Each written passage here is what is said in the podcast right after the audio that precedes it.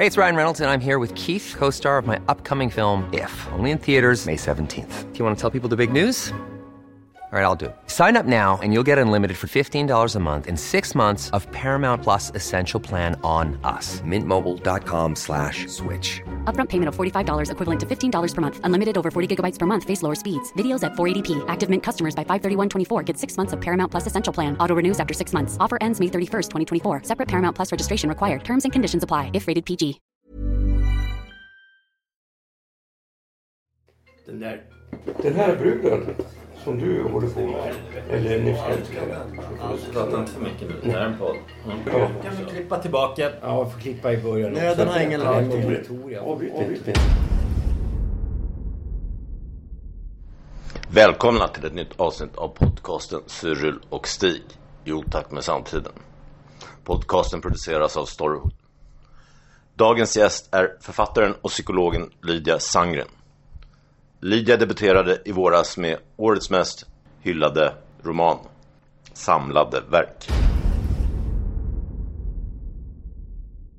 Okej, välkomna till Lydia Sandgren som eh, författare och även psykolog. Yes. Ung som debuterade i år. Och mest omtalade boken i år i Sverige tror jag. Ja, alltså jag fick ju tipset av... eh, Som är här hos mig på Kungsholmen. Ja, jag fick ju tipset då av... eh, vad heter det? Ja, vad fan heter han nu? Carl Mikael. Jag kan Aha. Mikael Edenborg. Han skrev så fint. Jag, vet, jag blev så väldigt mig glad. och tyckte jag skulle läsa den och så ordnade han så jag fick den. Och, och jag litar ju, alltså det finns några människor jag litar på. Det är inte många kritiker jag litar på. Men Kalle Mikael är en av dem jag litar på. Så när han säger det tänker jag, fan får jag läsa det. Och sen började jag läsa den och sen eh, ja, det, det kan jag erkänna att jag, jag trodde ju då att jag figurerade i den. Va?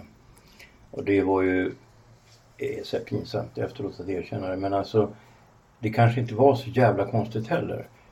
Det av slumpen ville det så att det var så mycket detaljer. Små, små detaljer. Som min flickvän, att hon rökte med cigaretter med munstycke.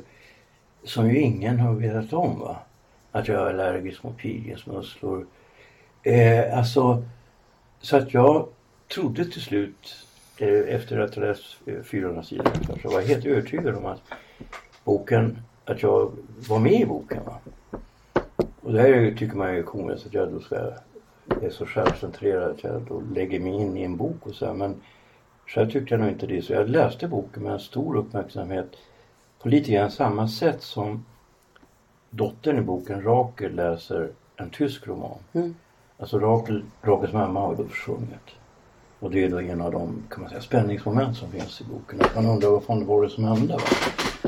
Men jag läste boken med samma eh, liksom en nyfikenhet och liksom så här förvidenhet som Rakel läser den romanen. Men hon hade ju rätt, jag hade ju fel. För, för mig, jag kan säga mitt då, för mig, för mig var det tvärtom. För, för att jag, läste, jag började ju läsa då för att Stig och Carl Mikael också. Och så tyckte jag bara så här, men det här, det här, här är det ju bara massor med klyschor och stereotyper. Eh, så då la det ifrån mig sidan. Men nu, så det var ju lite antingen ödet eller Gud som både jag och Stig tror på lite. Som att vi stötte ihop där. Jag bara tänkte, men jag ger den en chans till. Stig gillar den så mycket. Och nu tycker jag den är helt fantastisk. För nu läser jag den med öppna ögon och liksom fördomsfritt. Så jag ser ju också när det har varit så här klyschor och sånt där att du det är snarare, för det första är det en bildungsroman som inte är så vanligt bland unga debutanter nu för tiden. Det var det förr. Så, så då är det ju mycket referenser och bildning och sådär. Och sen eh, Sen ser du att du leker med dem på ett sätt för att skapa en annan typ. Och sen framförallt gillar jag, ja, och det är berättarglädje, det är ett stort episkt romanbygge, det är bra formuleringsförmåga och framförallt gillar jag humorn. Att det är, det är sarkastiskt utan att vara ironi som både jag och Stig avskyr. Ja, det, är, men det- är sarkastiskt, alltså det är en rolig raljant humor. Som, Ja, men som det, finns jag en, gillar. det finns en sorts värme i den avslöjande blick som du har på folk. Ja, precis. Så är det inte det, det är inte elakt. Nej, precis. Och, och det tycker jag ju då, alltså det är på något sätt som, som författare så, så menar jag att man måste på något sätt känna med de människor som man skriver om. Och det gör också graden av närvaro. Eh, den, den på något sätt är, är, på, är, det är ihopklibbad med hur pass mycket den som skriver känner att den är i situationen. Det, gäller, det kan gälla en deckare, det kan gälla vad som helst. Men om du har en distans till det du skriver om och du har liksom gjort upp ett schema och du tänker dig liksom analytiskt, så ska jag gå tillväga. Så då är du inte med lika mycket och det där märker jag som läsare. Det gör mig väldigt glad att höra för det är ju lite så För mig är ju de här personerna så otroligt verkliga. Som att de är delar av Det var liksom jobbigt när jag var färdig med boken och hade skickat in den. Och att, Post traumatic depression kallar Ja. Ingmar Bergman det för. ja, Och då är tipset som Bergman har rått, börja med något nytt. Ja, men exakt det gjorde jag. Jag känner en stor självkänsla med Bergman och många skäl. Men också detta. Eh, Men eh, för mig är ju de eh, så riktiga människor på något vis. Och så har jag liksom närmat mig dem från där de befinner sig i tillvaron och vad de sysslar med. Inte, så att, inte tänkt ut. Folk frågar mig ibland så här, du är psykolog, tänk, diagnostiserar du dina karaktärer? Eller liksom, om jag tänker och analyserar och sådär innan jag skriver. Det gör jag inte alls. Nej men här känns det som att det är också en väldig kärlek till litteraturen och filosofin och eller den moderna vita kanon lite. Ja. Så ungefär Sara Abdullahis kanon har tagit till sig. Ja, men hon har ju blivit så här som får vara med överallt. Hon gör det väldigt bra. Men också Vem då? för att- Vem då? Vem då? Sara Abdullahi för att hon har just den vita manliga smaken. Ja, ja du menar så. Men det gör det här också, men det är ju den som är smaken för det var ju inga kvinnor som skrev och så på det sättet förr. Men, men, men däremot så det Ja, dels tyckte jag också det var kul för att det, att det är Göteborg.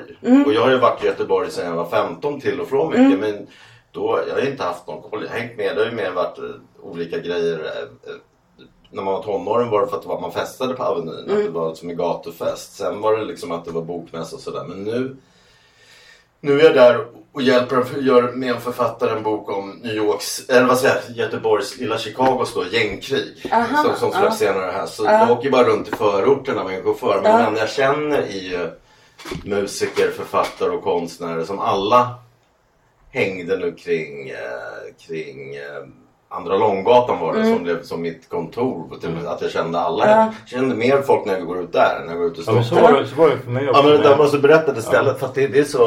Alltså, Vart det, var det du var? Du sa att du hade varit på någon satanistbar. Jag Ja, vi precis. undrade. ja, men alltså, då, det som jag gillade bäst, där, där, där Malin Morgan kom för jag skulle skriva, vi skulle, skriva, hon skulle köpa upp papper för en film jag re- regisserat där bara förbi. Hon bara, fan är det här ditt kontor? Det känner ju alla här. Men då hade jag bara varit där en dag. Men då Mm. var det typ Stoppendals kompis Oscar och såna här som jag mötte Just där. Liksom. Ja. Och de hade jag varit ute med en annan kväll. Och sen, och sen var jag, jag var där och på det här Pinocchio med Billy Wien. Men där satt ju även konstnärer. Och det är det jag menar. Du har ju någon mening i boken. Där de säger så att det är inga verkliga människor i Stockholm. I Göteborg är de mycket mer verkliga. Det låter ju taskigt. Är det en sån mening? Det känner jag inte igen. Ah, ja, men det låter taskigt mot, mot mig och Stigs vänner och flickvänner och, och allt sånt där. Men, men det stämmer ju faktiskt. Alltså, för de här ställena, om jag ska förklara för Stig, det är som rosa drömmar. Ja. Det, I kulturvärlden är det just typ, det är bara du, jag, Carl, Mikael Edenborg som går på sådana ställen. Och Per Hagman möjligtvis. Ja, nej, men- Resten, alltså om du kollar konstvärlden och sånt där, det är väldigt bajsnödigt, väldigt ängsligt och även författare. Liksom. Ja, jo. Det var inte alls de här. Och så inbjudande liksom och... och Ja, så, så upplevde jag det också när när jag var där 90, vad var det för år? 97 var det va? 98? 98 och 2002. Det var då jag hade mina relationer där. Och då var, jag, ju- då var det väldigt bra i Göteborg. Och, eh, men sen kom jag dit 2005. Och då var det förfärligt.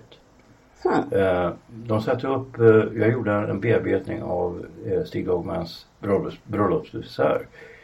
Och jag var väldigt, alltså när jag såg föreställningen blev jag väldigt upprörd därför att jag var gift då med Nathalie Ringler och hon hade ju bättre pejl. Jag liksom, har ingen pejl alls på dålig stämning och sådär.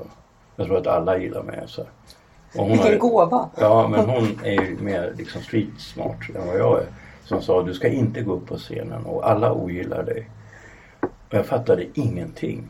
Jag hade ändå gjort en väldigt bra text. va. Och sen hade jag sagt att de absolut inte fick ha, för jag såg det på ett genrep, eh, en sån här löjlig grej. Var är min islandströja? Det är ju en väldigt känd novell, väldigt bra novell av Dagmar. Men både jag och Dagmar skulle ha ogillat en sån liksom, du vet, intellektuell blinkning. Alltså, och jag har ett ansvar för Dagmar. Alltså när jag skriver, alltså när jag gör en bearbetning av, av Söderberg som jag gjorde, Den allvarsamma leken, eller Dagmar. Är det för att jag gillar dem och jag skriver av dem, jag skriver av sida efter sida för att komma in i deras språk. För att kunna göra scener som inte finns och samtidigt kunna använda deras språk. Jag gör det verkligen på, på riktigt. Va? Jag blev så upprörd över, över det här. Va? Och sen så fick inte vi någon inbjudan ens till efterfesten. Vi fick gå och äta på 7-Eleven. Och jag blev så jävla sned. Och sen var vet Vad du, handlade det om? Vad, vad var bakgrunden till det? Jag vet, jo jag tror att det var så att de var sneda på att jag inte var klar i tid. Och, Ja, precis. Men det är inte något jag menar jag sa bara så här, nej men jag kommer att vara klar i tid. Och jag vet vad det innebär att repetera. Det är bara bra att skådespelarna känner en viss nervositet. I alla fall, alla fall tillbaka till Göteborg. Nej, men det är med, men för mig var det kul också då för att nu, jag var ju här för att innan har jag, bara- jag bara hört så här Majorna och typ på något typ Haga, Håkan Hellström bla, bla. och, Ja. och de där Karla och de, de där som gick när man var liten. Men nu, jag, jag var ju där för, för eh, förorterna och åka runt där. Men det är så att till exempel, det är jättekul att du gör för vi vanliga göteborgare har aldrig varit där i de förorterna. Alltså Gårdsten, Angered, mm. Löv... Jag har i och för sig varit där mycket. Jag gick i skolan där och jobbar i Gamlestan och Och sådär. Kortedala var väl på väg att jag skulle ut och festa för det har jag hört blivit lite nästan gentrifierat. Att många Ja. mellan stan och förorten när, för att det är lite närmare. Jag bodde där ett litet tag. Det är ganska lugnt och stillsamt. Nu, Eh, om så du jämför med de andra. eh, Ja, om man nu jämför med de andra. Men jag har faktiskt en fråga till er. Som Stockholmsbor liksom. Och Du är ju inte härifrån Stig från början Nej, utan nej. Umeå. Men hur länge har du bott där? Sen 76. Ja. Och du är född och uppvuxen? Ja, Ja. jag har bott i New York några år. Tror ni att Samlade verk hade kunnat utspela sig i någon annan stad än Göteborg? Jag Den hade ju Stockholm men kanske hade Malmö. Stockholm i, Ja, nej, nej de har inte samma kulturliv och det här genuina arbetare, även om de arbetarklass också på samma sätt. Och den- men och det Malmö hade kunnat, det hade kunnat göras i Malmö. Det hade kunnat göras Ja, ja, men, det, men det är lite för, det, ja, eller Köpenhamn, det är lite för, det är bra. Jag tycker Malmö är lite för litet. Men jag tyckte att Göteborg var kul då för mig att nu lärde jag mig att okej, okej, nu, du, du bor och vi är nu i Linnea. Och det här sådana som vi går ut just nu. Men så har du Majorna här och där har du den här, eh, vad, vad de kallar grädd, masthugget, äh, äh, gräddhyllan. Och här har där är Gårda och alltså nu lärde jag mig det var därför jag var där, för att supa in atmosfären. Och nu tyckte jag det var mycket roligare. Som med satanistklubb, där jag hade berättat för dig var ju där också. Så här att I Stockholm har det här, det var väl Anders Loko tror jag som sa Killinggänget när de kom till Göteborgs filmfestival. Att nu driv, driv, eh, vrider vi tillbaks eh, klockan en och en halv timme. Att det var lite efter Göteborg.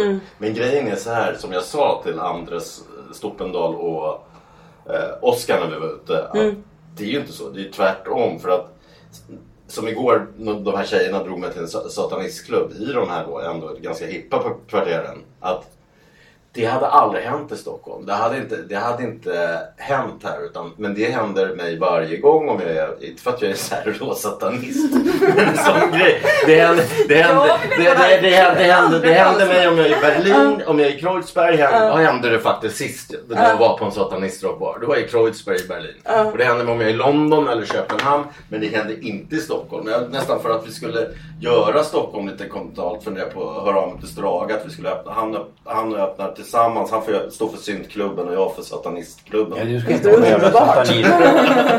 Jag är kristen, jag är katolik. Nej men det är det jag menar. Men det är det jag menar. Det är det, det, är det jag menar att, att det är mer, alltså, att det är mer, Göteborg är mycket mer kontinentalt än Stockholm. Alltså 91 gjorde jag en film där. Och då, då var det fortfarande så hatisk stämning mot Stockholm. Att jag ibland inte skulle komma in där för att jag pratade stockholmska. Det fanns ett resentiment emot Stockholm och emot kultur, det de uppfattade som kultureliten. Som ju inte sen fanns va. Men som fanns 91 så pass starkt att eh, jag var på en, jag var på, det var en eh, poesiuppläsning. Och då gick jag bara in därför att visade att när jag berättade för någon som skulle uppträda, alla skulle vägra uppträda om inte jag fick komma in. För jag såg att det var liksom, det var massa platser kvar. Jag bara gick in och sa, men hämta polisen. Eh, och då, eh, men de var så jävla, eh, alltså, så fyllda av ett eh, så revanschbegär emot Stockholm. Men så var det när jag var tonåring. Inte, Mm. inte på tjejerna men killarna var ju då, som vi åkte dit för att ragga tjejer för att det var lättare att få det än i Stockholm. Men killarna var ju av naturliga skäl också så det kan jag förstå att de var irriterade på oss och nollåttor och så här. Men nu upplevde jag bara från även killarna att, att det var bara gästfrihet och sådär. Tyckte det var mycket trevligare människor. Men det kan hända att det är bara slump. Att, det här är, att man utgår ifrån sina egna erfarenheter och det handlar bara om tre, fyra, fem till. Däremot cyklisterna var, först tänkte jag fan det är, det är bra med cyklister för att jag avskyr verkligen cyklisterna i Stockholm. Jag har till och med varit före, alltså i, i beef med cykelfrämjandet. Eh, för de kör som dårar och tyckte att ja men det är bra Göteborg. Fan cyklisterna här kan, det är precis som i Köpenhamn och Amsterdam och Berlin att cykli, cyklisterna här kan föra sig. Men sen kom de här fartårarna som Ja, ja, ja, Stockholm ja också. så det är såna kamikaze, alltså folk i trafiken i. Göteborg. Ja, nej, det går inte. Men jag funderar på det där med liksom revansch... Eh, s- liksom revanschstämningen och sådär. Jag, nu är jag här och turistar då i Stockholm. Jag, jag tycker väldigt bra om Stockholm. Och så känner jag mig också alltid som att jag verkligen är utomsocknes när jag är här. Det blir väldigt påtagligt för mig eh, eftersom jag är från Göteborg. Men inte ursprung från Göteborg. Inte ursprungligen. Nej. Ursprung, jag, det är det också. Jag är ju egentligen eh, från landet. Och så har jag bott i Göteborg sedan jag var 16 och gått i skola där sedan 13. Så Var, var liksom. du från landet? Hyssna i Marks kommun. I Mark, södra Västergötland. Yes. Det är ungefär 4-5 mil från Göteborg. Ja, men det är så. Alltså, Det är så att det är liksom i, i, Man har två stora städer att välja på. Uh, Mark är ju en till ytan väldigt vidsträckt kommun. Med bara små Mm. orter. Pytte, pyttesmå orter. Eh, och då kan man antingen bo nära Borås eller ska man bo nära Göteborg. Turligt nog då så bodde jag nära Göteborg. Okej. Eh, så jag började gå i skola i Hammarkullen som är en av förorterna som Ja, ja, jag det är den kanske hårdaste. besökte. Jag höll föredrag där förra året. Ja. Ja. Där gick jag högstadiet i musikklassen. Så, Okej. så då pendlade jag mellan Hyssna och Hammarkullen. Och sen då blev jag liksom Göteborgs eh, baserad. Vad jag förstått som jag såg någon intervju att, att du, vill, du hade ändå lite Hjalmar Söderberg som, eh, eh, som role model där. Att du ville göra som Mm. hans Stockholmsskildringar. Något med för Göteborg eller något liknande. Precis. Ja, Så jag har någon... Uh, undrar om det hänger ihop med att jag är någon slags nostalgiker. Men jag har någon jävla vilja att bevara det förflutna. Eller det som håller på att förflyktigas och försvinna. Eh, jag har alltid, alltså från att jag var väldigt liten, varit upptagen av eh, det förgångna. Alltså från att jag var jätteliten så har det haft någon sån någon liksom lockelse och något skimmer över sig. Jag tyckte jättemycket om att vara uppe på vinden. Jag bodde i mitt eh, huset där jag växte upp med, med min familj. Det fanns en stor, stor vind med liksom proppfull med gammal bråte. Underbart att vara där uppe. Med massa liksom artefakter då från den här tiden som ju var min förhistoria på något sätt. Som jag förstod var kopplat till mig på något sätt. Så det där har följt mig sedan jag var barn och sen nu då fått lite större proportioner i och med att jag har liksom då utvidgat det också till staden Göteborg. Och Jag... ehm, det, det är liksom en stad som är i förändring. Man bygger fan hela tiden. Det är hela tiden uppgrävda vägar, hus som liksom växer upp ur marken, det är lyftkranar överallt. Och liksom en del byggprojekt har varit helt fullkomligt stolliga. Man rev ju stora delar av eh, det som idag är liksom väldigt vacker stadskärna. För att bygga sådana här Ja, som Stockholm eh, också. 70-talskloster. Ja. Ja, Klara-kvarteren Ja, precis. det. Såg såg ut som Majorna. Jag, trodde, jag hade fått för mig att det skulle vara något så här genuint som Söder. Men vad fan, det här ser ut lite som en gett. Det är lite som Skärholmen. Mm. nästan, nästan fast det är mitt i stan. Ja det speciella med Majorna är ju de här landshövdinghusen med i trä. Ja, de är och- fina. ja, mm. Men blandar- annars är det ju jättemycket 70-talsbebyggelse. Precis, Så, ja. precis. Eh, så att jag har, jag har liksom någon drivkraft att eh, bevara det som, det som har funnits och det som finns nu också. Eh, nu byggs det ju jättemycket, man håller på att bygga Västlänken och sådär. Mm. Och Det, jag emotsätter mig egentligen inte det men jag ehm, jag är upptagen av något av de här platserna. För det är också det är inte bara byggnader och hus i sig som är intressanta utan det är ju vad som sker där och vilka sammanhang som är möjliga där och vilka kulturella sammanhang som... Ja, men vad var det jag skulle säga? Jo, men det tar mig till nästa fråga. För att när du säger det här att du är intresserad av det förflutna. Det är ju det som många, jag såg recensenterna fråga sig så här. Ja, det är ju jättebra, men varför? Det Men just därför kanske det gick hem. Varför gör en person född 87 en 80-90-talsbok? Ja. Liksom?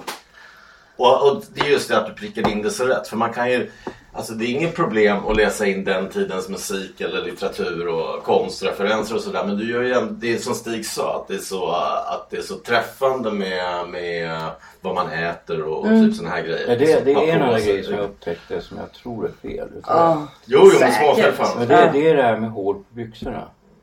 För jag, det kan ha Det är hänt- 80-tal, det hade jag. Nej, nej, men alltså, nej, du hade inte hål på Hål byxorna. på byxorna. Sent 80-tal. i så fall. Sent då, äh, men jag är kickerskultur. Vi hade Ja. träningsshortsbrallor eller trasiga jeans. Ja, men jag hade det inte förrän 86. Nej. Nej, 86. Man hade inte kanske det under punken sent Nej. 80-tal. Det var ju Jag föl- jag punken i följde- USA. Det, Ja, men jag alla Ja, men inte punken här. Ja, är Ja. saken här, jag följde ut punken. Ja. Jag gjorde den här filmen Punk. va.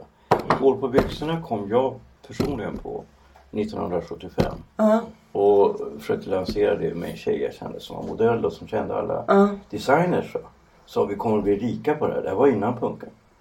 Och sen så till slut... Vivienne Westwood hade öppnat sin butik i London. Ja men alltså det var ingenting som saker. människor hade på Hon är lite sig. Det var mer renommerad designer. Ja men alltså, och så berättar hon till slut efter ett års tjat det för Sixten Herrgård som du vet dog i aids och sådär. Och då sa hon, ja men det har ju kommit förstår du Brigitte, jag, har ju, jag var ju i New York för en vecka sedan och det har ju precis kommit va. Men det slog aldrig igenom. Utan det slog igenom först egentligen bland vanligt folk 2012. va. Och New York var det som jag intervjuat båda. För jag gjorde så 2013. mycket punkintervjuer. Jag hade hål i byxorna. Jag hade trasiga jeans. Ja men alltså, alltså bland vanligt Tidigt folk så 2000-tal. hade du inte Ja. det. Du kunde inte köpa byxor. Som Nej, det hade varit helt Igen, B. egentligen, Köpa. igen, Men det kom ju 2013. Egentligen växte det fram ursprungligen i New York där jag bodde i East Village och kring Andrew World Factory för, eller som du säger, var intresse för det ja, förgångna. Så när jag, när jag var korre där i New York så istället för att intervjua de här Strokes och de här som var de populäraste som Anders Lokosson har intervjuat så jag bara jag tar alla legender innan jag lämnar den här stan innan många dör. Innan de dör. Ja, det var en bra tänkt. Och de som började med hål och säkerhetsnålar också som också blev punkens. Det var, det var Jonathan Richman som hängde kring Warhol Reed och Richard Hell. Och, och eh, de, eh, Malcolm McLaren älskade Richard Hell. Som, var, så här, som såg väldigt bra ut och så också. Tog det till Englands punk. Och, sen Ja, kom det, så, och slog sig ihop och med Vivienne Ja, Westwood. och Ja. så kom det till, till, Men jag tror det finns, eh, ja det finns säkert flera sådana där eh, saker Ja, men som små detaljer. Jag tänker bara, jag, jag, jag tänker Mm. bara säga det till dig. Att det, det är liksom, jag, jag, skrev, jag har liksom skrivit upp sen små detaljer. Va? Och det enda som jag såg som var fel. Det var just det här. Ja. Det är ändå ett bra Ja, betyg. du hade skrivit en 20 också. Så jag, Ja, det har vi ändrat nu till 10 år. Vem var det för, vem var det förläggare på, på Bonniers? Lotta Aquilonius. Jaha, för jag och Micke Ledenborg. Det måste ju varit den här uh, Marcus Berg som alltid refuserade mig. Magnus Berg. Magnus Berg. Eftersom han heter. Martin Berg. Vet du att- det det är så Hedenborg också. Det måste ju vara han. När jag träffade Lotta första gången så sa hon att eh, hon tyckte det var svårt att veta, svårt att gissa vilken ålder personen som hade skrivit var i. Ja. Det var liksom inte tydligt. Det framgick inte av texten. Och eh, jag, jag är ju såklart i tacksamhetsskuld till massa människor för alla de här detaljerna. Jag har ju under väldigt lång tid pratat med folk. Ja, du har jobbat på den i tio år. Ja. Och jag är ju, en sak är jag begåvad med och det är ett jävla gott minne Mm. för detaljer. Samma här. Ja. Och det, ehm, det, det har det, det, det, Ja. det, Det tacksam sitter i detaljerna man skriver. Det har ju Stig hört när jag undervisar. Jag säger alltid, särskilt när det gäller journalistik. Ja. Det sitter det alltid i så- detaljer. detalj- Sen kanske inte detaljerna alltid behöver vara exakt Nej. rätt men de behöver vara trovärdiga när man skriver skönlitteratur. Eh, det kan som inte vara fel detalj eller en detalj som klingar falskt. Mm. Eh, så att jag har ju liksom pratat med folk. Så, men vart gick man ut i Göteborg? Hur var det där? Du, du, du, du, du. Så under lång tid. Så att, Mm, eh, jag vet att jag mejlade rekryteringsmyndigheten för att fråga vad var en rimlig ursäkt för att slippa lumpen år 1981? Ja, ja. Det var kul när du sa att, att, att det var som att gå dit full. Jag bara, vad fan tänkte jag inte på det? Det, är- det tror jag Jag hamnade istället- Alltså så här, vad- Nej men jag hade tänkt som Iggy Pop. Han onanerade och gick in med stånd. Så jag tänkte att jag skulle göra det. Alltså det är Men sen tänkte jag, nej, det är lite väl. Jag kanske får stryk av jag- andra jag- grabbar. grabbarna. Nej, jag är så gammal att jag ville göra lumpen för att vi skulle göra revolution. Va? Ja, ja, ja. Så jag tillhör den här generationen som... Jag var ju med i de här röda soldatgrupperna. Vi, vi ville ju lära oss att använda den här typen av vapen. ja, ja. Så du försökte? Gjorde du Ja, lumpen? det, jag gjorde lumpen här i Luleå på Lv 7. Ja. Och eh, jo, nej men det var, för oss var det självklart. Alltså det låter ju fullständigt vansinnigt idag att vi en gång trodde på en revolution. Mm. Men så var det. Och jag tror att det hade en enormt stor betydelse för att göra mig till den jag är. Mm. Om man tror att man kan förändra ett helt samhälle, hur tokigt den är va? Så är det klart att man kan förändra en sån sak som Mm. konstvärlden och en sån sak som litteraturvärlden eller vad som helst. Va? Vi fick ju ett enormt stort uh, självförtroende. Anledningen till att Martin Berg i boken inte gör lumpen. Det var ju inte för att jag hade någon särskild tanke att han inte skulle göra lumpen. Jag tror att det mest trovärdiga eh, liksom, i Martins fall hade nog varit att göra lumpen och vara ganska duktig på det. Ingen stjärna men liksom Nej. helt okej bra. Och Nej, typ väl- Signaltruppen eller någonting. Ja, men jag hade ju helt enkelt inte tänkt på eh, eftersom i min generation så behöv, behövde man ju inte göra det. Så Nej. lumpen för, för mig och mina generationskamrater är ju något helt annat än för er. Ja. Så jag hade liksom glömt bort det när jag hade gjort min lilla tidslinje och börjat Mm. skriva. Så då upptäckte jag att fan det får inte plats. Det får inte plats i min liksom Nej men du eh, ursäkta, det hade inte heller gett så jävla mycket. Nej men det, det, hade liksom, det störde mig ändå lite så fick jag krångla mig runt det. Nej men däremot är det verkligen omfattande. Jag tycker att du har fått med allting. Alltså från liksom, ja, nej men alltså. Den var ju rolig där med, hacka med, med Gothia. Varenda vad har internationellt. Vadå? Gothia Cup.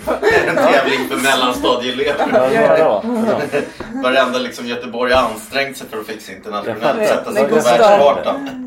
Gothia Cup det är världens största fotbollsturnering. Ja, jag vet. För världens alla Ja, mellanstadiebarn. För Jo, jag vet, men det är mellanstadiebarn. ju jättestort. Ja. Ja, ja, Ja. men det är liksom att det är det enda de sitter på internationella kartan för. Ja, det kanske det är. Men, ja. Men det jag också tänkte på, det man gör som...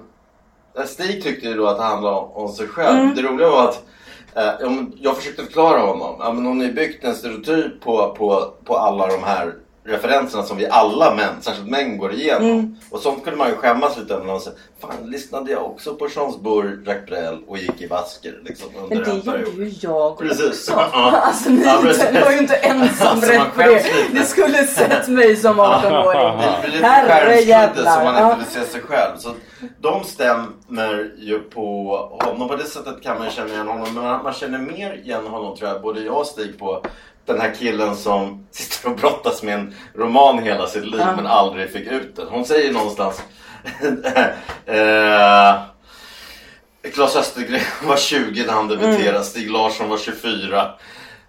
Och nu är jag 32. Mm. Och då, då ska han precis börja. Ja, men alltså det fanns ju, men, men man kan säga så här att eh, eh, jag känner igen mig då i hur den här Gustav resonerar. Och Ja, Gustav-typen känner jag också. Man känner igen typerna. Alltså, därför att eh, för mig var det fullständigt självklart att jag skulle göra det jag gjorde. Mm. Och jag hade aldrig någon som helst ifrågasättande av det.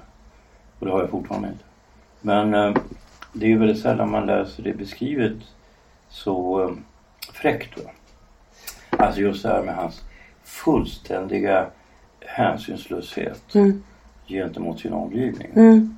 Och jag uppfattar ju att det är någonting som är kanske också nödvändigt Mm. för att skapa stor konst. Och Ja, Gustav-typen Jag- känner man ju jag också igen. Det är de som lyckas. jag Den känner jag nog mer själv. Jag upplever Den att den här generationen som jag själv då tillhörde med Låt oss säga eh, Rickard Günther, eh, låt- Per Jonsson, eh, du kan ta eh, Torsten Flink också va? Mm. Eh, och kanske Max Bok. Att eh, det, det var någonting väldigt speciellt i det här att vi inte brydde oss om någonting. Mm. Och jag tror att en förutsättning för att göra det vi ändå lyckas göra, för man måste betänka en sak som jag tror att människor idag inte riktigt tänker på. Det är hur svårt det var att arbeta inom den modernistiska traditionen när så mycket redan hade gjorts. Mm. Alltså att göra någonting som inte liknar någon annan. Va? Och samtidigt göra någonting som var hållbart. Det är minsann inte så jävla lätt. Och jag menar att fördelen med den här romanen. Det visar på att det finns en väg ut. Jag uppfattar att modernismen är ett slags, eh, att man går in i en vägg. Mm. Och att, att man idag inte ser så många exempel på jag nämnde några i breven för dig som jag tycker ändå är bra. Va? Jag följer med, läser med intresse det som görs. Och jag har ju en viss sympati. Det är ungefär som att du är en bandy, gammal bandyspelare och, och tycker att det är bra att det kommer fram en bandytalang. Men du hajar att andra sporter drar i, i spelarna med, med talang. Va? Eh, så att jag måste ju säga det att, att när jag ser det så ser jag då samtidigt en utväg eh, ut från modernismen. Och det kan man säga, det finns ju exempel på det i Norge. Jag tycker Tore Renberg, hans Stavanger trilogi. För att det handlar ju då om att, att skriva om någonting som är spännande. Och jag läste din artikel om eh, Thomas Mann. Och att det är först på, jag vet inte vilken sida det är, det är sidan 240 något sånt där som det blir någon kärlekshistoria. Men Thomas Mann, man kan, det, det kan inte ens du upprepa det Thomas Mann gjorde. Nej. Och eh, alltså det de, det de tidigare gjorde det gjorde de dels därför att de kunde vara ännu mer hänsynslösa Ja. mot omgivningen än vad vi kan vara. Dels därför att de inte eh, var bundna av, av känslan av plagiat. Och jag upplever nog att jag skrev bara det, jag skrev det under en söndag. Jag skrev en artikel 1996 som var den mest famösa artikeln under 90-talet när jag fick hela jävla kulturvärlden emot mig i Dagens Nyheter. Och där bara i en bisats tar upp konsten. Där skriver jag, för jag har varit i Moskva och sett en utställning med Valentin Serov. Hans eh, konst, en retrospektiv, all, alla hans målningar. Och då skriver jag att någon, någon gång på 1880-talet så skapades det en all, ett allmänt sätt att måla. Som inte var lika, kan man säga, besynligt eller speciellt som, låt säga Vermeer eller låt säga Courbet. Va? Men som var bra. Och, och det gjorde att man kunde göra väldigt bra porträtt och väldigt bra, alltså inte impressionistiska utan låt oss kalla det efterimpressionistiska Mm. Eh, där man inte arbetade med, för det finns ett begränsat antal sätt att måla verkligheten. Och samtidigt att den som ser målningen omedelbart ska se att det är du som har gjort den. Mm. Och se vad det föreställer. Och där är liksom, har du en hake, va? Ett, ett problem. Begränsat vet jag inte. Ja, men jo men alltså om du ska måla äpplen så finns det liksom ett begränsat Men sätt det. litteratur kanske? Mm. Med litteratur är lite grann samma sak. Jag trodde inte det till en början. Men egentligen är det så att inom litteraturen är det också så att du är beroende av att göra dig kvitt dina föregångare. Mm. Och så länge du tänker på det sättet. Man kan säga att Harold Bloom var den som sl- slog igenom genom att han tänkte så explicit. Va? Eh, att du måste döda dina föregångare och så vidare. Va? Eh, och det, gällde väldigt, det är väldigt tydligt när det gäller den, den brittiska poesin och den amerikanska poesin. Eh, som jag menar har stått stilla eh, på grund av det, det krav de känner från sina föregångare. Va? Och jag tror att det- he, hela det tänket är på något sätt fel. Ja. Man måste liksom komma runt det. va? Jag fick en tanke nu när vi pratade och det är att jag, jag ser det inte så att man måste liksom döda sina föregångare eller liksom bryta med dem och göra något helt nytt. Utan jag tycker ju mig stå i någon slags eh, eh, tacksamhetsskuld och eh, ha ett liksom kärlek Hej, jag Ryan Reynolds. På Mint Mobile, we like to do the opposite of what Big Wireless does. They charge you a lot, we charge you a little. So naturally, when they announced they'd be raising their prices due to inflation, we decided to deflate our prices due to not hating you. That's right. We're cutting the price of Mint Unlimited from $30 a month to just $15 a month. Give it a try at mintmobile.com slash switch. $45 upfront for three months plus taxes and fees. Promo rate for new customers for limited time. Unlimited more than 40 gigabytes per month. Slows. Full terms at mintmobile.com. Hiring for your small business? If you're not looking for professionals on LinkedIn, you're looking in the wrong place. That's like looking for your car keys in a fish tank. LinkedIn helps you hire professionals you can't find anywhere else, even those who aren't actively searching for a new job but might be open to the perfect role. In a given month, over 70% of LinkedIn users don't even visit other leading job sites. So start looking in the right place. With LinkedIn, you can hire professionals like a professional. Post your free job on linkedin.com slash people today. Fullt förhållande till mina föregångare.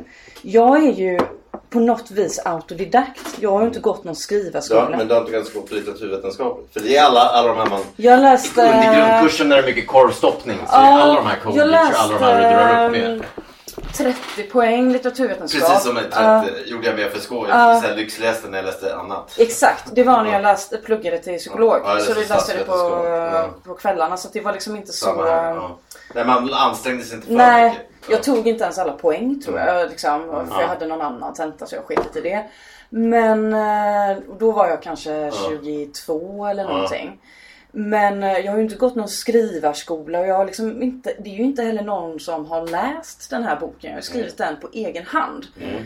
Och jag tycker att jag har lärt mig skriva genom att läsa böcker. Jag, bara, jag har läst så jävla mycket Mm. Är under så, så, så när, jag, när jag undervisar i skrivande, det här är lite med det Stig säger, fast Stig pratar ju mer om, om referenserna till det som har varit. Men Mm. när jag undervisat, de första kurserna jag hade i skrivande typ för 20 år sedan, då är vi, då jag alltså 29 och mina elever var typ 19. Så, så då lärde jag dem typ att det viktigaste är att läsa bara. bara läs så mycket som möjligt. Men sen var det också att alla, det var nästan bara tjejer och alla tjejer skrev som Linda Skugge. Så det är just det här med regler, jag bara såhär. Eh, hon kan skriva så men inte ni. För att, för att man måste lära sig reglerna för att kunna bryta dem. Det är det det handlar om. Det är ju så alltid min musiklärare. Det kan man också lägga Ja, till är här på den här. också. Jag har ju spelat jättemycket musik under min... Eh, mest liksom poprock, soul, eh, pianist Ja, från ja, början. mm, ja. Eh, men jag började i musikklass då i Hammarkullen. Det var därför jag hamnade Visste där. inte kan de ha musikklass? De, de var så än något. Ja, Fisksätra har du väl Det, det var, det var en lite, det var en lite annan ja. miljö i Hammarkullen då. Det här är ju liksom... Jag Ja, tror det är det som i Stockholm att Ja, det förfallet. Ja.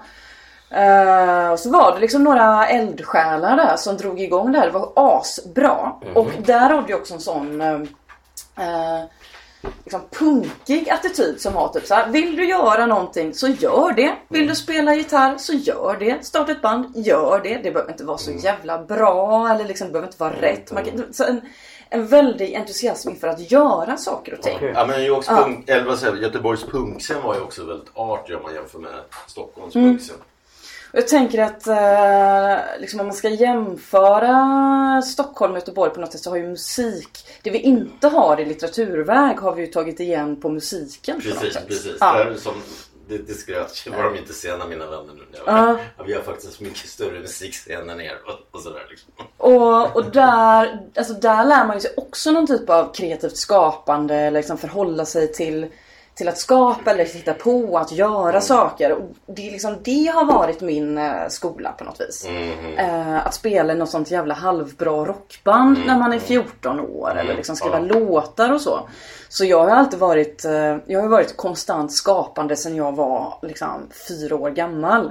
Men under många år så var det kanske musiken som Ja, var det är min... samma för mig. Ja. Tills jag var 29 faktiskt.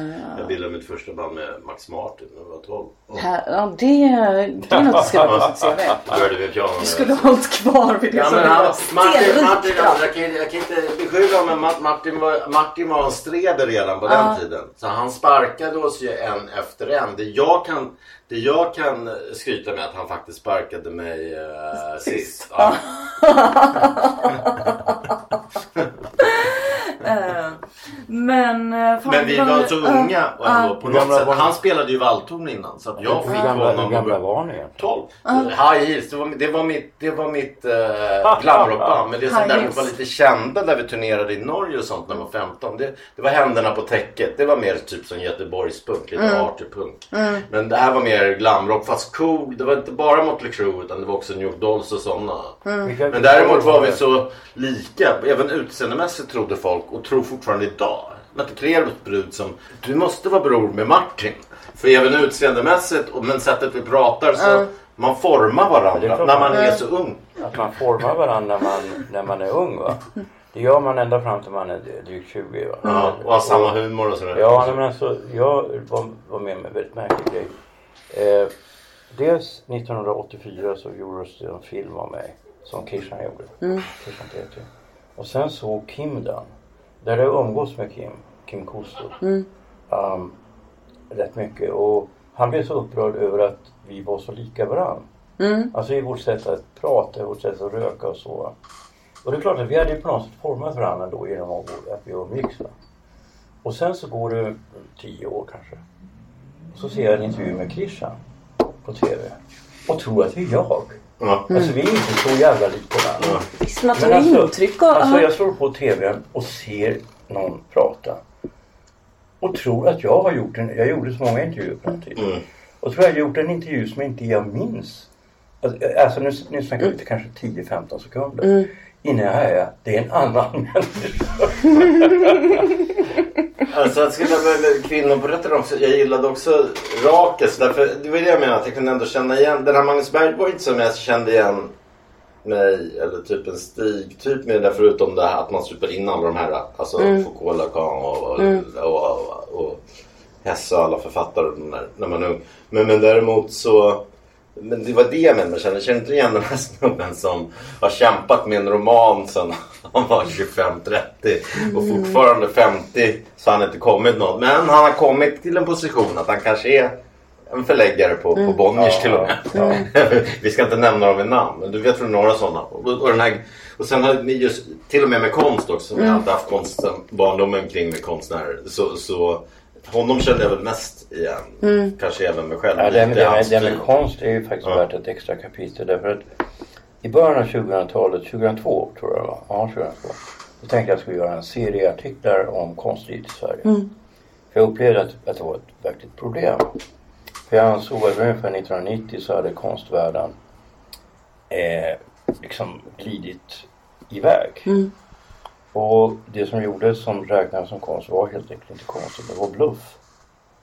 Då gjorde jag till slut ett samtal mellan Sven-Olof Wallenstein och Ulf Linde. Och de var ju verkligen hund och katt. De hatade, de hatade ju varandra. Men eftersom jag kände Ulf och jag kände ju också Sven-Olof. Och jag gillar ju Sven-Olof. Även när jag sa det är ditt fel att konsten har blivit som den har blivit. Det är du som är, du har ingen pejl på konst och så är du jävligt smart. Och, alltså orsaken är att ni var heterosexuella och ni kunde massa om filosofi. Och så upptäckte ni att tjejer, det fanns ju ingen filosof som var brudar. Och massa tjejer var konstnärer. Och de behövde, behövde liksom en massa cred för det de gjorde. Och ni kunde skriva det va. Fick ni träffa brudar. Ja, apropå tjejer med det här. Det här måste jag, det här måste Och jag då, då, berätta. sa, då sa han så här. Stig, du är, han pratar ju sån här dalmål va. Du är elak du. Men det ligger kanske någonting i vad du säger. Men sen, sen det viktiga är, då har vi det här samtalet. Och det är egentligen förebilden. Det samtalet är förebilden för alla de här samtalen som jag och Cyril har nu. Det är att man är tre personer och så säger en någonting. Och en annan säger någonting och den tredje säger någonting. Och då kommer man fram till någonting som ingen av oss skulle kom, kunna komma fram till själv. Utan det är först när tre personer samtalar som man kan komma fram till det. Och det gjorde vi då därför att då upptäckte vi när vi pratade med Ulf Linde han berättade om sitt förhållande till, låt, låt oss säga Giacometti. Va? Okej, alltså jag uppskattar ju verkligen Giacometti. Men inte riktigt på samma sätt som Ulf. Va?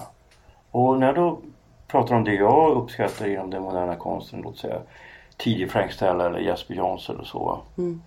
Eh, så skiljer ju de här åren mellan jag och Wallenstein, det är då 7-8 år. Och han blev ju intresserad av Ro- Robert Smithson och sån här, vet, jordkonst och sån här. va. Det, ja, jag kände ju till det men det, det, det präglar inte mig på samma sätt som det som hade präglat mig när jag var 13-14 år. Va? Och då upptäckte jag att det har att göra med vilken ålder du är i när du upptäcker konst. Och att när du upptäcker konst så finns det en viss form av elektricitet. Alltså, alltså bokstavligt talat elektricitet. När du ser konstverk och känner att du upptäcker någonting. Och det där är någonting som du bär med dig. Och det går liksom inte att förstå modernismen om man bortser ifrån de olika åldrar som folk har varit i när de har upptäckt det. Förstår du? Och, och jag tror att det där är någonting som har präglat då eh, 90-talskonsten och 2000-talskonsten därför att den har hela tiden befunnit sig på ett sluttande plan. Va? Folk har inte kunnat någonting rent tekniskt. Men okej, vi fortsätter den här som du sa, komma in på något annat med Daniel Birchman. Vilken, vilken, vilken streber. Vi ska inte nämna hennes namn, men jag blev tillsammans med, blev tillsammans med en tjej sen tre. Jag visste, ju, jag visste inte vem det var för att jag, jag är mer in, jag är mer inne på, mer. jag är mer in, jag behöver inte nämna hennes namn, men jag är mer inne på, på, på eh, måleri och den typen, den traditionella, liksom, fram till abstrakt expressionism ungefär. Liksom. Men, men hon, och hon då är fotokonstnär med. Men, och, men tre månader efter så kallar Kulturnyheterna henne Sveriges största levande konstnär. Och eh, hon får en retrospektiv fast hon är 40 bara på Göteborgs konstmuseum. Och så går vi på fest på överallt där vi går på fest. Och framförallt då på, jag kommer ihåg just den på, på, på Moderna. Då, då, alla kom ju och skulle slicka arsle och hälsa och sådana grejer. Liksom. Men till skillnad mot litteratur och sånt. Eller journalist även jag var. Då är man ju vänlig och presenterar sig själv. Men den där bilden med kom till exempel. Så här, och så snackar man oss i två minuter. Och sen bara. Uh, ah, hej förresten säger han till mig efter. Liksom, så, här. så han kändes som en sån här verkligen streber. Ja men det är, alltså, man ska inte snacka skit om Som da. Daniel är en väldigt intelligent och trevlig kille. Eh, Jag, bara, så, men jag kommer ihåg att jag gick därifrån för det var inte bara han. Det var, alltså, det var flera från det. Men Ja, så ja. jag bara, Men så här uppträder man inte i litteratur eller journalistbranschen ens. Även om folk är Men ängsliga. konst, konstvärlden är ännu mer, ännu mer ängslig. Det är verkligen sant. Men man ska inte tala illa om Daniel Nej, Birchman. jag ser inte illa om honom som För person. jag- Jag, säger jag- bara det här i sådana fall. Jag att gillar det var ju... ohyfsat. Så. Ja Ja, men jag gillar Daniel. man kan, du Och- kan gilla om man är ohyfsad. Jag har Ja, också men- varit ohyfsad. Men alltså, jag, alltså, snacka inte skit om Daniel. Det är ju det är något, ett tema här Jag som säger jag... han beter sig, eller hur? Va? Jag säger han beter sig. Han betedde sig som en idiot mot mig. Ja, Okej men Ser du, du som du var liksom, du var liksom Ja. överkänslig därför att du var ihop Ja. med den här tjejen som Ja. för övrigt är en bra konstnär. Nej men det är annat. Det är skådespeleri. Ola Pass berättade det var samma sak när Noomi slog igenom i Cannes. Nu är ju folk uppträder så det är kanske inte bara där. Alltså det är något tema här eh, som ja. jag tänker på som är liksom hur man förhåller sig till framgång. Ja, så det är Och, framgångsgrej. Det är ju det eh, ja, och att ja. om man är inom, jag vet väldigt lite om konstvärlden egentligen. Nej, men du är eh, din, din pojkvän i den situationen. Han den där trevliga jag mötte där. Ja. Behöver förhålla sig till min, min framgång. Ja. Ehm, men uh, fan vad jag tänkte. Jo, det, det är ju en ganska... Alltså det är en väldig skillnad på att sitta vid sitt skrivbord eh, och eh, liksom hitta på något eget litet som bara existerar i ens eget huvud. Ja. Eh, och göra det år ut och år in. Och sen plötsligt så dyker det upp eh, massa, massa läsare. Inklusive liksom Sveriges uh, kulturvärld. Ja. Det är en värld som jag aldrig har haft tillträde till innan. Nej, eller ens precis. haft särskilt mycket att göra med. Jag, jag är liksom, kommer från ett helt annat sammanhang. Eh, men jag föreställer mig att det är svårt att jag- undrar, det är en fråga jag har till mig själv. Vad fan ska man göra med framgången? Liksom, för att det inte ska bli destruktivt. Ja. Eller liksom, det, det är något där du beskriver Stig. Att det, det, det, det blir... eh, Alltså det, det som är fördelen för dig det är att du har liksom inte målat in det i något hörn. Nej. Du kan liksom göra lite grann vad du, liksom vad du vill. Du kan fortsätta på det här liksom.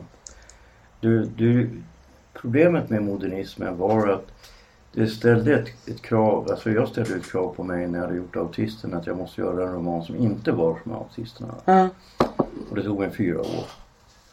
Eh, Det tog tre år innan jag verkligen kom in i boken. Jag arbetade varje dag.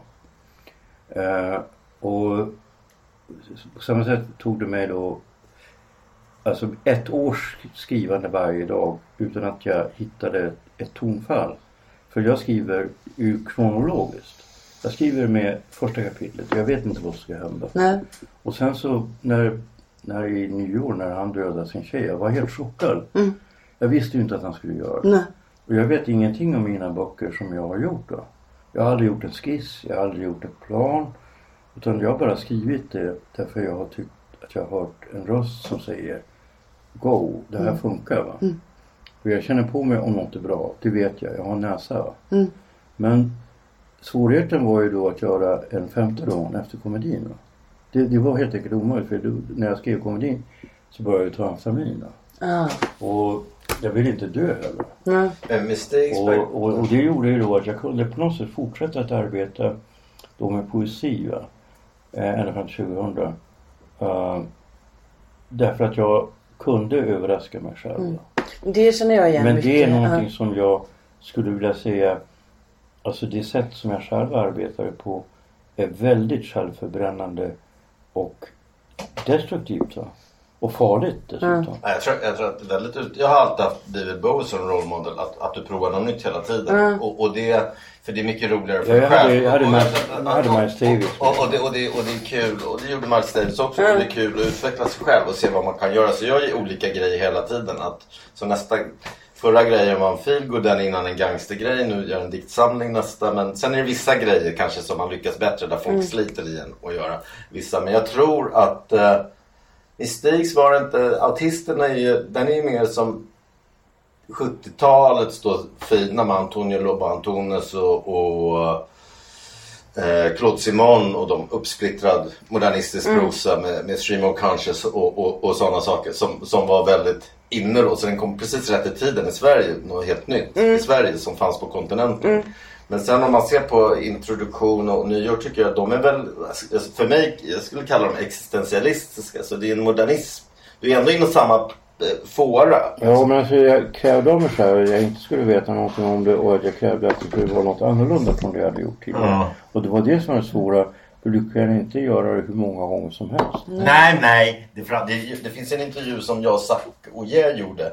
Där vi sa att vi har gjort misstagen av att just göra de här olika grejerna hela tiden. För mycket och ibland för produktivt. Att skulle, skulle man säkra sin karriär då skulle man göra som Sara Stridsberg. Bara plöja i samma fåra och göra det extra enkelt. Och bara ta beslag på någons liv och skriva samma grejer. Någon form av skönlitterär biografi. Att då, då, får du en, då får du en nisch och en genre.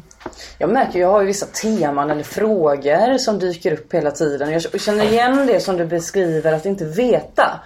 Eh, Det är ju ett eh, jävla äventyr att sätta sig vid skrivbordet.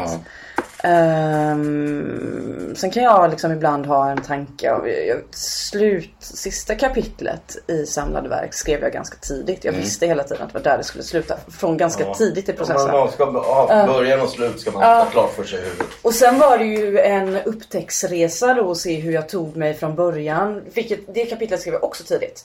Eh, för, från A till Ö liksom. Men det hade jag ingen aning om. Och så känner jag nu också. Så på ett sätt är jag ganska... Folk frågar ibland så, men hur ska du kunna följa upp det här och vad ska du göra nu? Och det, det får vi ju se. Det vet inte jag. Det kommer ju visa sig. Jag vet. Eh, och det blir det ena eller så blir det det andra. Det Ja. liksom, jag ser mycket fram emot att få Ja. veta det själv. Men... Ja, men om man inte gör det, om man inte ser fram emot att, att få läsa det själv. Ja. Så är det verkligen ingen annan heller som vill läsa. Nej, nej. Ja, sen tycker jag att du har valt ett bra yrke också som ändå, där du kan få en stadig inkomst utan att... Jag tror att felet som en del kulturvetare gör och det, det är därför du inte får ur något. Det, det, som författare ska du inte jobba med något sånt som den här Martin Berg. Nej. Det är samma sak som jag också. jag jobbar terapeutiskt nu med missbrukare. Det, det, det passar mig bättre än om jag skulle jobba Trots att jag skulle vilja ha mitt eget förlag. Mm. Men där skulle jag nog vilja vara mer en rådgivare än att hålla på med författare hela dagarna Mm. och böcker.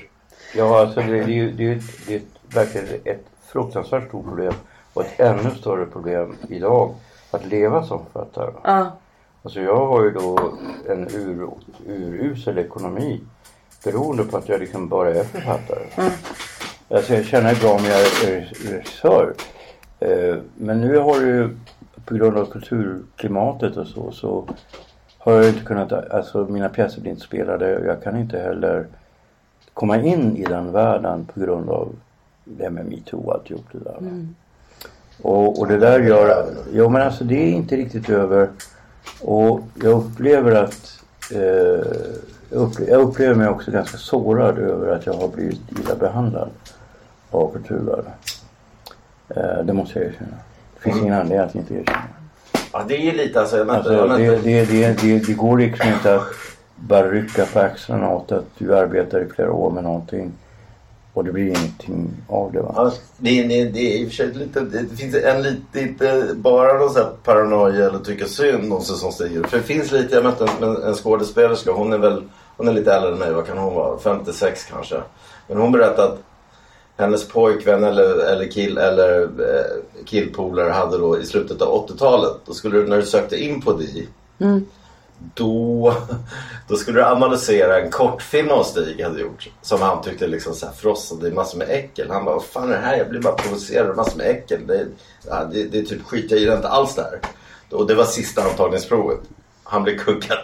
Sen, sen var det någon yngre hon kände, någon som, eller regissörslinje som hade sökt nu till dig för, för tio år sedan. Och som hade sagt såhär, vem är din, vilka är dina förebilder? Och så här, typ så här, ja den största är typ Stig Larsson. Han blev kuggad. så det är modetrender också. Jo, men alltså Men Stig, Stig, känner du ingen längtan efter att skriva skönlitterärt? men jag kan inte låtsas som någonting. Jag kan skriva ett brev till dig. Det kan jag göra. Men alltså, jag, jag lyckades skriva ett brev till en, en poet i Skåne i veckan. Ja. Eh, jag är glad över att jag lyckas skriva någonting överhuvudtaget. Nej, det är, det är så, den situation jag befinner mig i är väldigt sorglig. Ja, men det har varit bra när vi har gjort eh, manus. Ja men det Då har jag haft idén. Jo men alltså fördelen med Cyril är att Cyril får igång mig va. Ja. Han är bra på liksom idéer och så här och har visst driv. Han är yngre är. Och så har jag liksom mitt förnuft och, och en kompetens. Jag kan skriva dialog och så. Eh, så jag kan tillföra någonting. Jag är bra som hantverkare. Va? Men att göra konst och kalla det för konst. Det vill jag inte göra om inte jag tycker att jag är det. Förstår du? Jag vill vara uppriktig mot mig själv. Och, och jag upplever att ja, om jag ska göra konst nu så då kanske jag dör. Förstår du? Det finns liksom en begränsad mängd kraft som du kan plocka ur, ur en människas liv.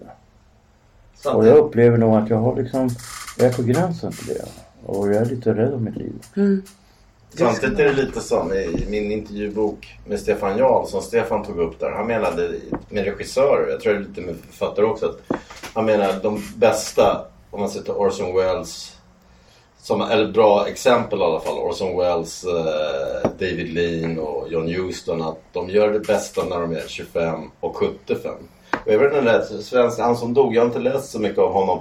Som gjorde den här Karin Hall, vad heter han? Wickmark. Wickmark ja. Han, gjorde, han gjorde också väldigt bra mot slutet. Ja. Jo visst, visst kan man väl hoppas på det. Men det är liksom ingenting jag kan plocka ur som en, man plockar ur en, en kanin ur en, en hög hatt. Nej. Utan det är, som jag ser det nu så är jag ganska pessimistisk. Ja. Ja, nej, men om man, om man återgår till personen där med. Har, det henne, henne kände jag också igen men då mer i min eh, duktiga dotter. Men hon är väl, eh, hon är men verkligen en duktig vävde du in dig dotter. själv lite i, i kanske? Ja, jag tycker att jag väver in mig själv i alla de här. I Martin och i Cecilia och i Gustav. Ja. Att det finns någonting. Eh, de ligger nära mig på lite olika sätt, alla de där tre. Ehm, och liksom representerar något och något jag kanske också är ehm, Alltså någon konflikt. De är liksom någon utveckling av någon inre konflikt som jag bär på. Sådär. Jag lever ju själv ett otroligt eh, liksom, duktigt och uppstyrt liv. Ungefär som, eh, som liksom, Rakel är ju 24 i boken. Jag är ju snart 34. Eh, och eh, apropå det här med att försörja sig som konstnär. Jag har ju nu under Corona aldrig varit så glad som att jag skaffar mig ett riktigt, en riktig utbildning och ett riktigt jobb. Jag är liksom försörjd av landstinget. Och har en heltidstjänst och eh, liksom. Men du kunde dragit in en 400 000 på bara biblioteksgrejer och grejer nu. Om det inte Ja men, men jag vet inte heller om jag, om jag hade velat det. Nej. Alltså det är någonting med att vara verksam i samhället, att vara bland andra människor som inte håller på att skriva. Det är ju en speciell liten värld och det är en väldigt Det finns ju något världsfrånvänt och vi talade tidigare om hänsynslöshet. Eh, som jag tror jag uppfattar också hos mig själv att det är så något att avvisa världen, avvisa andra. Jag vill inte ha mer att göra, jag ska sitta här och skriva nu. Eh, Det behöver man göra i alla fall under den tiden som man skriver. Även om det bara är ett par timmar om dagen så behöver man vara liksom eh, distansera sig från världen under de timmarna. Eh, det är liksom något antisocialt med det, eller hur man ska beskriva det. Och för mig har det varit betydelsefullt också att ha en så tydlig förankring i eh, en värld som skiter i om jag har skrivit eller inte skrivit. Vad jag har skrivit eller vad jag inte skrivit. Alltså, Men det när- spelar när Det är roll. som med just Stig, var ju vi också. Ja. När du jobbar som psykolog, vad, vad jobbar du med då? Jag jobbar på en öppen psykiatrisk mottagning Mm. eh, i ett neuropsykiatriskt team. Eh, Jag gör ADHD-utredningar och autismutredningar. Ah. Och så har jag... Jag ska min andra ADHD. Jag fick nej på första ADHD-utredningen. Men jag ska min andra faktiskt om två veckor. Så det är därför jag måste också. Jag får inte dricka efter, jag får inte dricka efter 17 augusti. Nej, Jag ska, ja, men det, nej, men de säger att jag de säger att jag är fokuserad för ADHD. Men nu har det kommit ADD. De är mer Ja, fokuserade. men jag tycker hela de där grejerna med... Ja, vi ska inte gå in Men på Nej, det. men jag vill ha medicinen. Men, Jag är ju så skeptisk mot alltså alla de här beteckningarna. Jag är ju så, här, jag är ju så otroligt gammeldags. När jag växte upp så fanns det ju sig de som var mer busiga och mindre busiga. Men jag tycker ju inte man ska liksom ge dem knark för att busiga. Det är, en jätte, det är en jätteintressant och stor... eh, Alltså, jag, jag har ju också någon slags... eh, Jag tänker man får någon, ha något idé och medicinhistoriskt perspektiv på de här typen av diagnoserna. Som vi inte behöver gå in på nu, men det finns ju otroligt mycket man kan säga om det. Eh, någon dag, någon gång i framtiden så kommer ju förhoppningsvis någon göra vad Karin Johannesson gjorde med eh, hur hon tog sig an liksom, psykiatrin på 1800-talet. Så, så kommer man behöva ta sig an den här jag frågan. Sanna, jag och Sanna Lundell var Ja. på väg att göra en sån bok om, om, om eh, diagnossamhället. Ja, Och då var det ju jag som faktiskt var mer positiv. Jag, var, jag är också emot Ante att du ska punda bort ett problem. Eller att det finns någon stat i USA där så här 40% av alla pojkar har det. Liksom. Det blir, Ja, det är nästan, något- det blir nästan som ett rasistiskt Ja, det problem. Ja, pojkar är pojkar. Men, men däremot så Däremot så, på vissa hade det hjälpt. Jag tror till exempel hade Torsten fått det när han var ung så, så hade han haft det mycket vackert. Nej men alltså han kanske, inte hade, han kanske inte hade gjort de konstverk han gjorde. Nej. Alltså de teateruppsättningar som jag har sett. Men som man tyvärr inte kan se idag. Men Torsten var ett geni och är ett geni. Och jag tror ju att om man hade gett honom en massa... Jag träffade honom så tidigt som 1980. Mm. När han var 17-18 år. Jag var regiassistent då på Babels hus. Han var väldigt begåvad då. Han var ju bara 17 år. Jo, man måste tänka på han är Men alltså- mål sen han var i skolan sen han var fyra år och sin Jo mamma. men alltså grejen var den. Alltså låt de här. Alltså jag, jag tycker.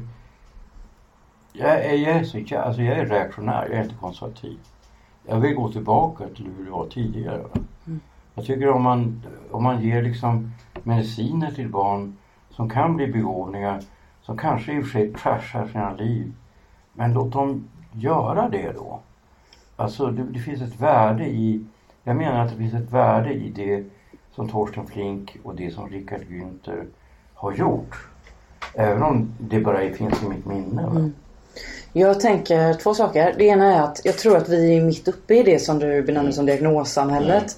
Och att det är för tidigt och liksom Även om man behöver skriva om det och problematisera och det, det finns en, undersöka det. en så, bra bok som har blivit helt tystad. Som jag läste i research när jag skulle. Utav en överläkare på. Han heter Thomas någonting. Han är överläkare i psykiatri på, på Nyköpings sjukhus. Eh, jag kan, jag kan, jag har, och jag har en intervju som jag tyvärr aldrig har transkriberat. För att sen kom inte någon vidare vers. Och Sanna blev också mer positivt till diagnossamhället medan jag blev tvärtom. I att hon tyckte medicinen hjälpte på mycket om jag har förstått saken rätt. Nu vill jag inte tala för henne men ungefär tror jag. Ja, Men, men, men, men så, så men eh, den, den, den boken som är mer forskningsbok då, den är väldigt intressant. Och den har ju blivit helt tystad av Mm. Okej. forskningssamhället. Jag kan, jag kan, jag kan messa det eller mejla dig namnet Men på gör den. det. Ja. Men jag tror att så här, jag tror att det vi befinner oss nu är att folk har, som du är inne på, olika åsikter om det. Man tycker det är bra, man tycker det är dåligt och så vidare. Men om 30 eller 40 år så kommer vi kunna blicka Och tillbaka det är på det här. läkemedelsföretag och industrier. Även du en del som, som då, att ditt, om du är ett privat företag tjänar massor med Nej pengar på jag, ställa nej, nej det gör ju inte. Det är Nej. ju landstinget. Nej men det finns många privata det företag. det. För folk betalar komma det. 50 000 för att få en privat Ja det brukar vara utredning. landstinget som betalar. Ja. Ja, jag har polare som har betalt också. Ja. Och så sitter de när de är 55 år. Ja, det är ADHD. Nu kan inte jag jobba med. Men jag bara, men du har ju jobbat i alla år tidigare. Du Mm. missade alltid deadlines. Men du kan inte bara skylla på det här nu. Det är bara att sätta igång och spotta i näven och jobba. Liksom. Mm. Du kan inte bara skylla på att du har fått ADHD. Var började vi? Det var någon, jag hade någon tanke. Ja, det är helt Jo, ohjälpligt. Jo, en tanke. Vi måste avsluta det hela. Och hjälp, vad ska vi göra? jag vet inte. Alltså, jag, jag känner sedan ganska lång tid tillbaka att vi borde ha avslutat det. Eh, vi börjar glida iväg nu. Okej, okej. Ja, men, Och, men jag tycker vi ska försöka hitta ett bra slut. Och, ja, men vi får se framtiden an. Alltså, ta mig med en stor nypa salt. Jag är så fruktansvärt reaktionär. Alltså, jag är emot det här med ADHD och överhuvudtaget allting som hänt, alltså allting som har hänt efter 1990 i Du, samhället. du är emot Det tycker jag, alltså post 1990. internet, alltihop är, är fruktansvärt. Vet jag har inte heller internet hemma. Jag har Du ju min mobiltelefon men... Ja, det har jag också. Ja, Jag kollar fotbollsresultat, det tycker jag är ofarligt. ja. Men jag är så jävla rädd för det här samhället och för vad det gör med oss. Och jag tycker att vi som goda medborgare ska sluta nu. Ja, men säg sista vad du, skulle, du hade någonting att säga innan. Som du vill Mm, säga. jag har så mycket att säga. Gästen får ha eh, sista ordet, eller hur? Mm, absolut. Eh, det jag var inne på var liksom vikten av att ha en förankring i samhället. Jo, jag började prata om mitt jobb. Att jag är så glad över det. Eh, och ehm, Alltså det tänker jag också är ett tema i den här boken. Det handlar ju om arbete väldigt mycket. Att vara i arbetslivet, förhålla sig till det. Eller att, att fly in i arbetet. Eh, som ett sätt att eh, distansera sig från eller fly, fly från det som är svårt i livet. Eh, men jag, ja, jag, jag tycker det är viktigt. Liksom. Ja, men det med för, arbete för och arbetskamrater. Ja, ja. Alltså för jag har ju inte, och det är därför jag går till den här krogen Rosa Römmar Ja.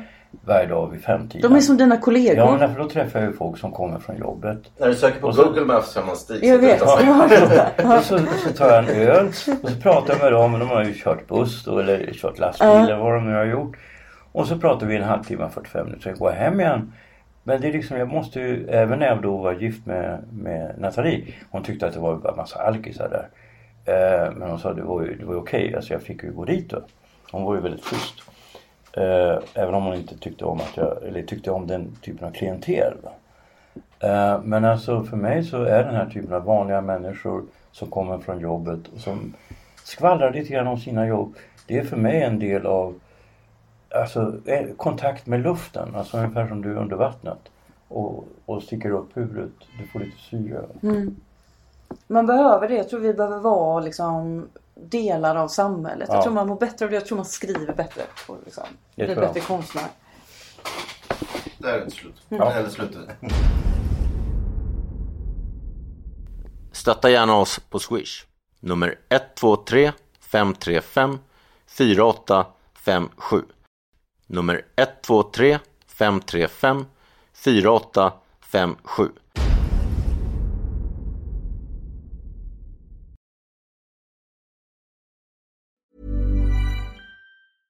Even when we're on a budget, we still deserve nice things.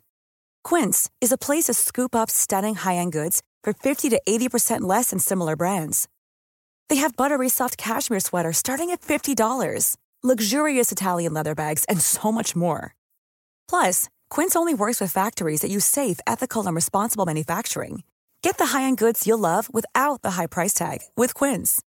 Go to quince.com slash style for free shipping and 365-day returns. When you need mealtime inspiration, it's worth shopping Kroger, where you'll find over 30,000 mouthwatering choices that excite your inner foodie. And no matter what tasty choice you make, you'll enjoy our everyday low prices, plus extra ways to save, like digital coupons worth over $600 each week. You can also save up to $1 off per gallon at the pump with fuel points. More savings and more inspiring flavors make shopping Kroger worth it every time. Kroger, fresh for everyone. Fuel restrictions apply.